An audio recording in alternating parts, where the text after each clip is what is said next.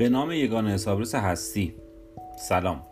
من علی تساکی هستم. مربی حسابداری. این پادکست در شهریور ماه 1400 و در تهران ضبط میشه. ساکی کوچ یه پادکست ادارجاتیه با محوریت مسائل مالی و حسابداری. من همیشه مطالبم رو از وسط شروع می‌کنم. و این دفعه می‌خوام در رابطه قانون مالیات باتون صحبت می‌کنم قانونی که همیشه عقب میمونه.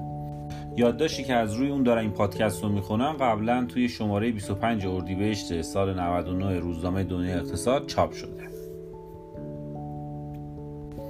خب همجوری که احتمالا می‌دونی دولت تو سالهای اخیر یه کسری بودجه خیلی زیادی داره. عمده این کسری بودجه هم به خاطر کاهش فروش نفت بوده. چند سال قبل دولت با مجوز مجلس نسبت به انتشار اوراق خزانه اسلامی یا اخزا برای بدهی های مسجل شده خودش اقدام کرد. این اوراق با سررسید یه ساله تا سه ساله چاپ شدن که قابلیت داد و تو بازار ثانویه بورس رو هم داشتن.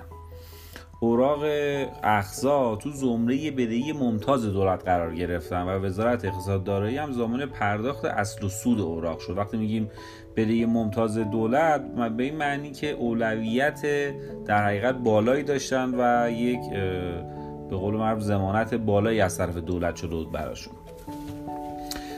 خب با این مکانیزم دولت اومد بدهی های معوق خودش رو یعنی یه بدهی داشت ما دو سال قبل. اومد اینا رو به چند سال بعد موکول کرد و طبیعتا برای پیمانکار و طلبکار دولت این یه مسئله خیلی سنگین بود. اما باز از بلا تکلیفی بهتر بود. یعنی تا اینجا ظاهرا همه چی درست پیش بینی شده بود. یعنی درسته که پول ملت رو دیرتر داده بودن اما هم یه سودی داشتن بهش می‌دادن همین که بالاخره بدهی تعیین تکلیف شده بود. حالا خیلی از این طلبکارای دولت بعد از اینکه این اوراق رو گرفتن چون نقدینگی می‌خواستن مجبور فروش این اوراق شدن. و با توجه نرخ تنزیلی که وجود داشت نه تنها سود دریافتی که بابت حفظ قدرت خرید به اینا داده بودن از بین رفت بلکه بعضی از شرکت مجبور شدن یه هزینه مازادی رو بر سرک بابت فروش به خودشون تحمیل کنن. یعنی چی شد؟ مثلا یه شرکتی 100 تومن طلب داشت از دولت. دولت اومد یه اوراق سه ساله بهش داد. مثلا 120 تومنم اومد بهش اوراق داد. گفت آقا 100 تومن از من طلب داری؟ من یه اوراق بهت میدم واسه سه سال بعد. به جای 100 تومن هم 120 تومن بهت میدم. حالا این شرکته که یه سال دو سال بود طولش هم نگرفته بود نمی‌تونست وایسه سه سال بعد این اوراق زمانش برسه و نقد بشه. اومد اینا رو فروخت. با چه قیمتی؟ نه با قیمت 120 تومن نه با قیمت 100 تومن. مثلا اومد با قیمت 70 تومن اینا رو فروخت. و یه هزینه اومد تحمیل شد به شرکت ها اولین چالش قانونی که پیش اومد همین بود. یعنی چالشی در رابطه با قانون مالیات مستقیم و همین هزینه تنزیل قانونگذار و سازمان امور مالیاتی خیلی جالبه. این هزینه جز هزینه قابل قبول شناسایی نمی‌کرد. و تو زمان انتشار این اوراق هم به این مسئله اصلا توجه نشده بود. طبق معمول بعد از اعتراضات متعدد معدیان و بعد از کش و خیلی زیاد بالاخره سازمان مالیاتی تو تاریخ 18 97 با صدور بخشنامه 131 97 این هزینه ها رو صرفا برای دریافت کنندگان اوراق جز هزینه قابل قبول مالیاتی محسوب کرد.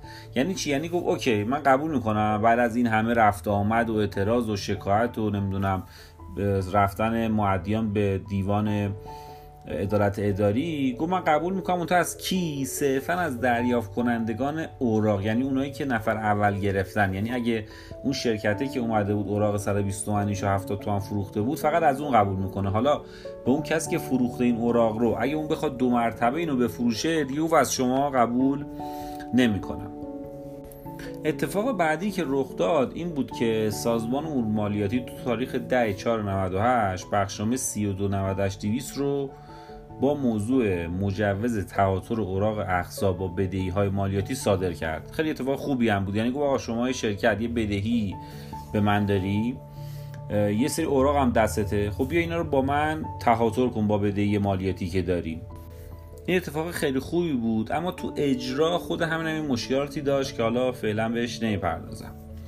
اما چالش بعدی مالیاتی مربوط سود این اوراق بود. چون سررسید این اوراق عموما بیشتر از یه سال بود و با توجه نرخ تورمی که داریم دولت این اوراق با سود به عنوان حفظ قدرت خرید یا اصطلاحا سرک به طلبکاران خودش داده بود. حالا سوال اینجا بود که این سودا از مالیات معافن یا خیر؟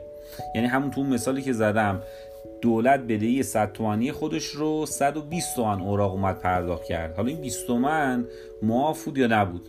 بازم دوباره همون قصه تکرار شد. دوباره سردرگمی معدیان و رفت آمد و دعو و مرافع که سرانجام تو تاریخ 22 دو 99 سازمان امور مالیاتی با صدور بخشنامه 8 99 210 این سودا رو از پرداخت مالیات عمل کرد و مالیات ارزش افزوده معاف کرد.